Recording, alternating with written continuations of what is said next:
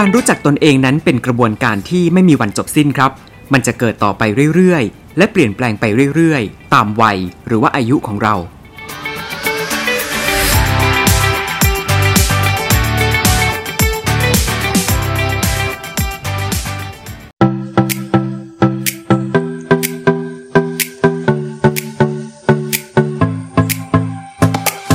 You're listening to Just Thinking สวัสดีครับ คุณกำลังฟังนั่งคิดนอนคิดพอดแคสต์ร่วมแชร์มุมมองความคิดเพื่อชีวิตที่ดีกว่า กับผมแม็กซ์พัสวัตครับ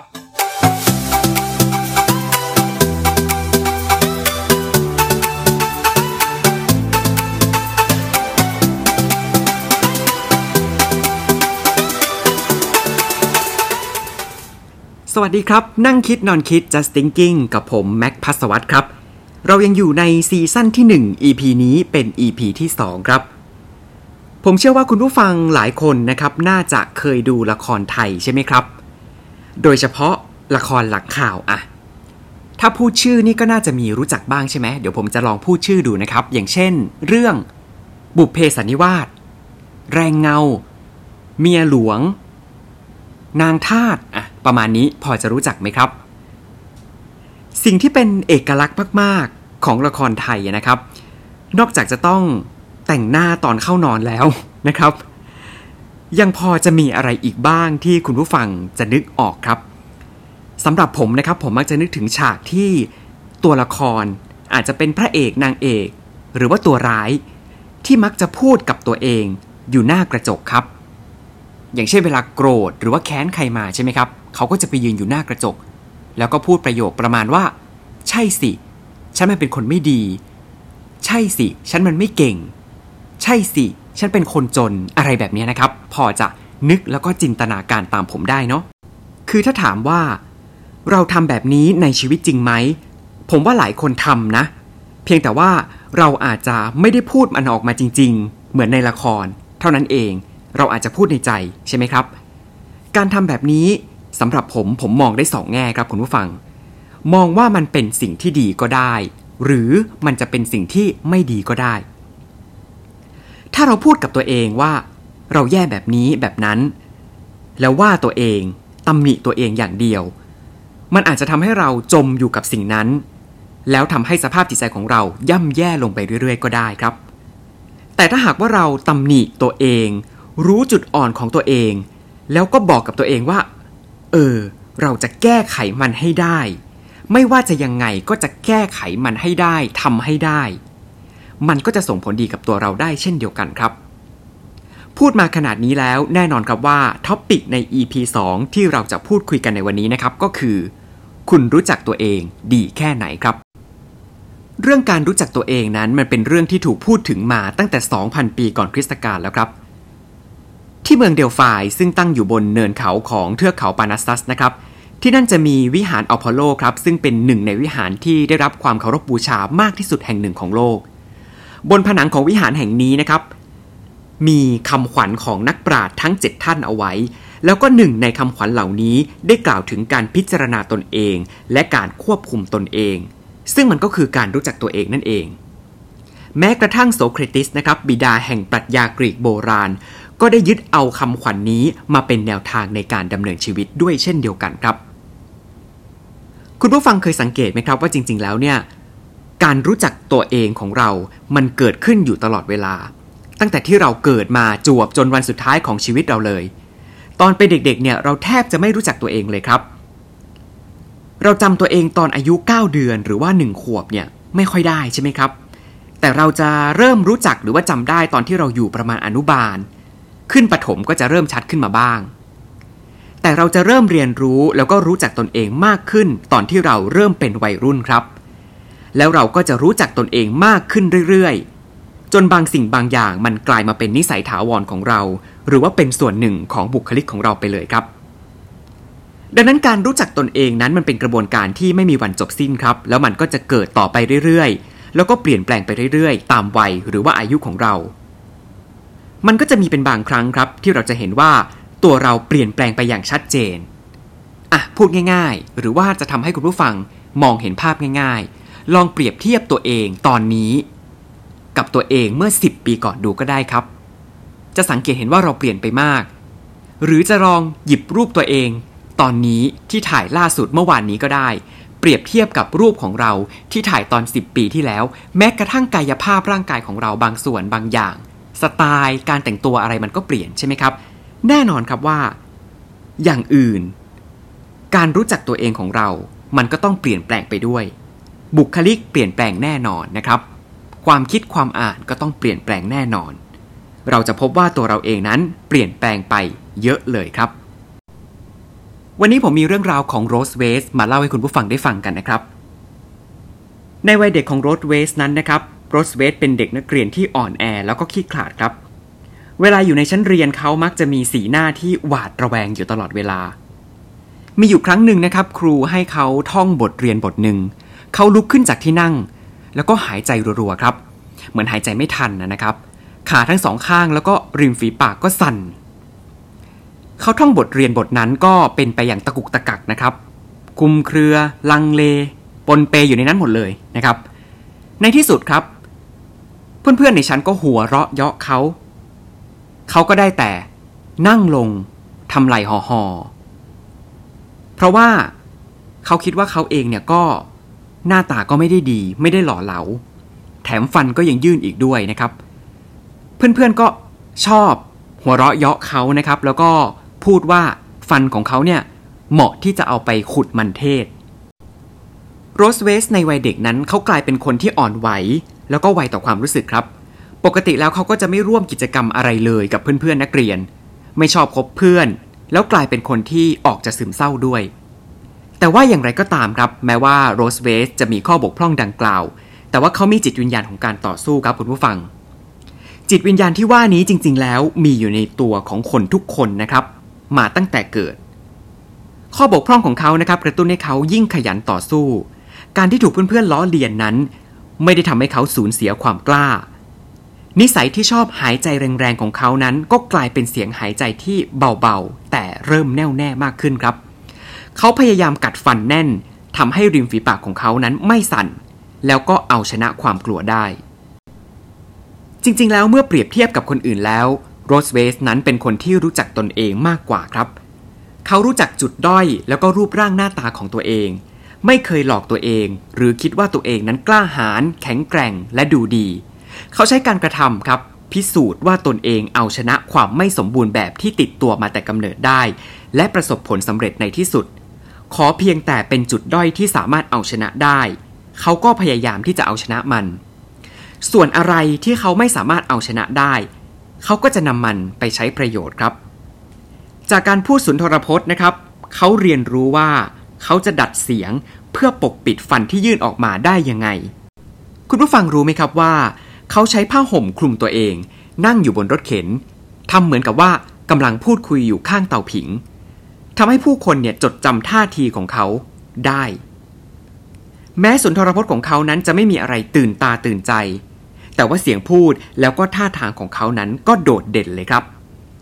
แม้เขาจะไม่ได้มีเสียงที่ดังกังวาน บุคลิกสง่างาม แถมยังไม่เหมือนกับคนที่มีวาทศิลป์ในการพูด แต่ว่าในเวลานั้น เขากลับเป็นหนึ่งในนักพูดที่โดดเด่น และมีพลังมากที่สุดครับ เราจะสังเกตเห็นนะครับว่าในยามที่โรสเวสนั้นต้องเผชิญกับจุดด้อยของตัวเองเนี่ยเขาจะไม่ท้อถอยหรือหดหู่เลยครับ แต่กลับพยายามที่จะเข้าใจตัวเอง เมื่อเขานึกถึงจุดด้อยของตัวเอง ก็พยายามประเมินตัวเองครับแสวงหาความรู้ในสิ่งที่ไม่รู้ ลุกขึ้นสู้เมื่อประสบกับปัญหา ไม่ท้อแท้เพียงเพราะว่าตัวเองมีจุดด้อย แต่กลับใช้มันให้เกิดประโยชน์ เปลี่ยนจุดด้อยให้กลายเป็นต้นทุน เปลี่ยนจุดด้อยให้เป็นบันได จากนั้นก็ปีนบันไดขึ้นไปสู่จุดสูงสุดของการมีชื่อเสียงครับ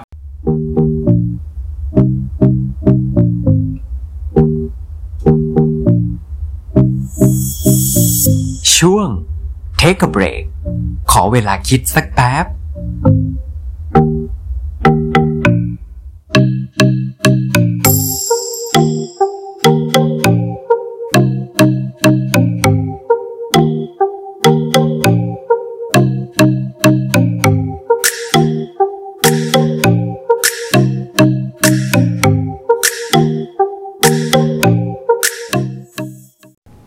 ย้อนกลับไปตอนที่ผมเรียนชั้นมัธยมศึกษาครับคุณผู้ฟัง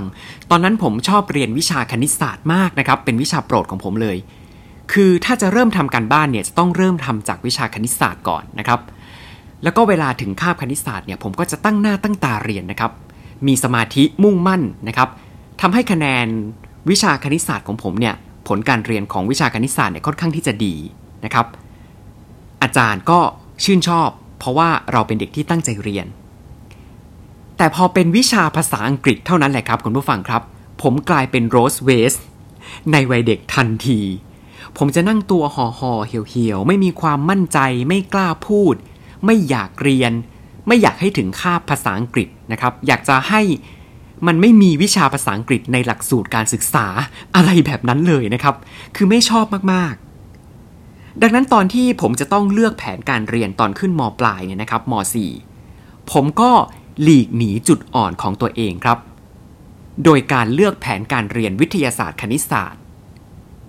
คิดว่าจะต้องไม่เจอกับภาษาอังกฤษแล้วแน่ ๆ แล้วก็บอกกับตัวเองว่า ชีวิตนี้ผมจะไม่เรียนภาษาอังกฤษอีกแล้ว แต่มันหนีไม่พ้นครับ เพราะว่ามปลายยังไงเราก็ต้องเรียนภาษาอังกฤษอย่างน้อยหนึ่งตัวหรือ 2 ตัว อยู่ดี ใช่ไหมครับ หรือ เราจะขึ้นไปเรียนในระดับชั้นมหาวิทยาลัย มันก็ต้องมีวิชาภาษาอังกฤษเป็นวิชาพื้นฐานที่เราจะต้องผ่านอยู่ดี คือวิธีการของผมตอนนั้นนะครับ มันเป็นวิธีการที่พยายามหาจุดเด่นให้กับตัวเอง แล้วก็เน้นย้ำความสำเร็จให้กับตัวเอง โดยการเรียนแค่วิชาที่ชอบ รู้ไหมครับว่าผมเรียนพิเศษในตอนมัธยมเนี่ยนะครับ ก็เรียนแต่วิชาคณิตศาสตร์ครับคือผมในตอนนี้เนี่ยถ้าย้อนกลับไปบอกเด็กคนนั้นได้ ผมอยากจะกลับไปบอกว่า แกจะเรียนทำไมวิชาคณิตศาสตร์ แกได้เกรดสี่ทุกเทอมอยู่แล้ว แกต้องเรียนวิชาภาษาอังกฤษสิ แกได้เกรดสองเกรดหนึ่งเนี่ยแกต้องไปเรียนวิชาภาษาอังกฤษ ใช่ไหมครับ เราต้องไปเรียนอะไรที่เราอ่อน แต่ตอนนั้นเนี่ยผมไม่เรียนครับ เรียนแต่คณิตศาสตร์อย่างเดียว มันเป็นการหลีกหนีจุดอ่อนของเราเลยครับ พอขึ้นไปเรียนมหาวิทยาลัยนะครับ โอ้โห ภาษาอังกฤษก็ต้องยากขึ้นใช่ไหมครับ เราเจอเด็กจากทั่วประเทศที่เขาสอบ แอดมิชชั่นเข้ามาเรียนด้วยกัน เราก็จะเจอคนเก่งที่เก่งภาษาอังกฤษ เราก็รู้สึกว่าตัวเองเนี่ยมีปมด้อยมากๆนะครับ แต่ก็ยังพยายามที่จะหลีกหนีมันอีกนะครับ โดยบอกกับตัวเองว่าไม่เป็นไร เรียนถึงแค่ปี 2 ปี 3 กับปี 4 ไม่มีวิชาภาษาอังกฤษละ บอกกับตัวเองแบบนี้นะครับ ก็ยังพยายามจะหลีกหนีนะ คือพอถึงปี 2 เนี่ยนะครับ ผมเรียนจบหมดแล้วเนี่ย ช่วงที่เรียนอยู่ปี 1 ถึงปี 2 นั้นก็ทุกทรมานครับคุณผู้ฟัง คือมันจะต้องมีการเขียนเรียงความภาษาอังกฤษด้วยนะครับ การไปพูดหน้าชั้นเป็นภาษาอังกฤษด้วย ก็คือทุกทรมานมากครับ ต้องให้เพื่อนๆมาช่วยอะไรเงี้ยนะครับ คือไม่อยากเรียนเลยว่างั้น พอเรียนจบแล้วปุ๊บเนี่ยนะครับผมปี 3 กับปี 4 ไม่มีเรียนละวิชา ภาษาอังกฤษก็จะมีเรียนวิชาเอกของตัวเองไป ตอนนั้นผมเรียนจิตวิทยานะครับ ก็จะเรียนวิชาพวก จิตวิทยาเด็กอะไรเงี้ยนะครับผมจิตวิทยาผู้ใหญ่นะครับการให้คำปรึกษาอะไรเงี้ยครับก็ไม่มีละวิชาภาษาอังกฤษ ตอนนั้นก็รู้สึกว่าเออ โล่งใจละ ไม่มีแล้ว แต่จริง ๆ แล้วหารู้ไหมครับ เราหนีมันไม่พ้นครับ เพราะว่าเราเรียนจบออกมาแล้ว พอเราก้าวสู่สังคมการทำงาน เราพบเลยว่าภาษาอังกฤษสำคัญมากไม่ว่าคุณจะเรียนอะไรมาก็ตาม ยิ่งในสมัยนี้นะครับ ภาษาที่สองภาษาอังกฤษนั้นคือเบสิกเลยครับที่เราต้องรู้ หลังจากนั้นนะครับผมถึงมาคิดคำหนึ่งถึงตัวเองว่า ผมไม่ควรจะหนีสิ่งที่ผมไม่ชอบอีกแล้ว ไม่ควรจะหนีจุดด้อยของตัวเองอีกแล้วครับ โดยการที่ใช้เงินของตัวเองที่ทำงานมาเนี่ยไปสมัครเรียนภาษาอังกฤษซะ เท่านั้นยังไม่พอครับ ไปสมัครเรียนภาษาญี่ปุ่นด้วย มองมันเปลี่ยนไปครับ มุมมองของผมก็เริ่มเปลี่ยนไปด้วย หลังจากนั้นครับ ผมก็เริ่มชอบภาษาอังกฤษมากขึ้นมากขึ้น ไปพร้อม ๆ กับภาษาญี่ปุ่น การเรียนภาษาพร้อมกัน2ออย่างมันช่วยเกื้อกูลกันครับคุณผู้ฟังทำให้เราอยากเรียนรู้ภาษามากขึ้นไปเรื่อยๆ พอเรียนไปเรื่อยๆแล้ว เราจะรู้สึกว่า เฮ้ย เราก็ทำได้นี่ ถ้าเราพร้อมที่จะเอาชนะมัน ผมเคยไม่ชอบเสียงของตัวเองด้วยครับคุณผู้ฟัง เสียงที่กำลังพูดให้คุณผู้ฟังฟังอยู่นี่แหละ คือเมื่อก่อนเนี่ยผมจะรู้สึกว่าเสียงของตัวเองเนี่ยมันไม่เพราะ มันเป็นเสียงที่บางเส้นเสียงบาง ไม่นุ่ม ไม่ทุ้ม ฟังดูไม่เพราะเลย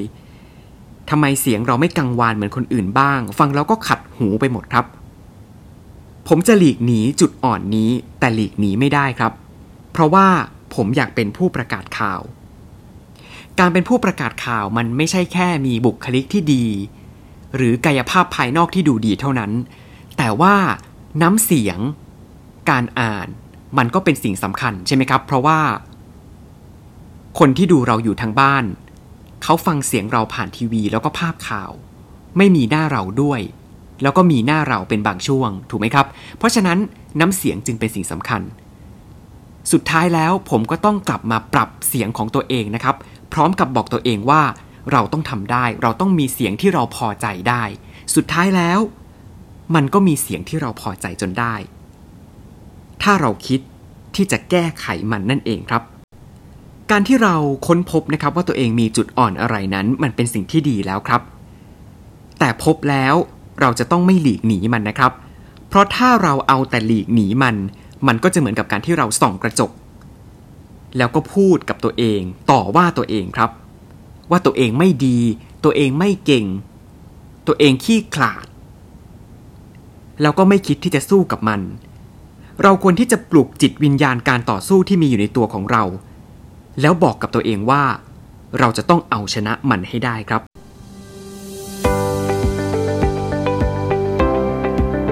สุดท้ายแล้วนะครับผมอยากจะบอกว่า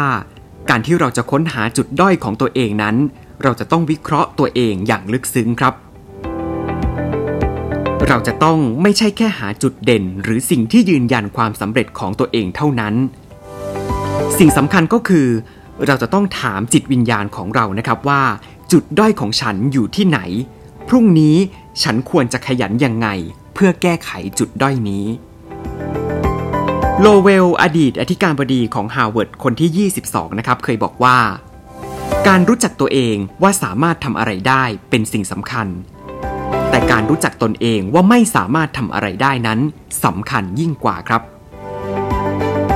และทั้งหมดนี้ก็คือนั่งคิดนอนคิด episode 2กับผมแม็กซ์พัสวัตครับ และต้องขอขอบคุณหนังสือ Harvard's 4:30 AM เช่นเคย แล้วเราจะกลับมาพบกันใหม่ จันทร์หน้า2ทุ่มตรง สวัสดีครับ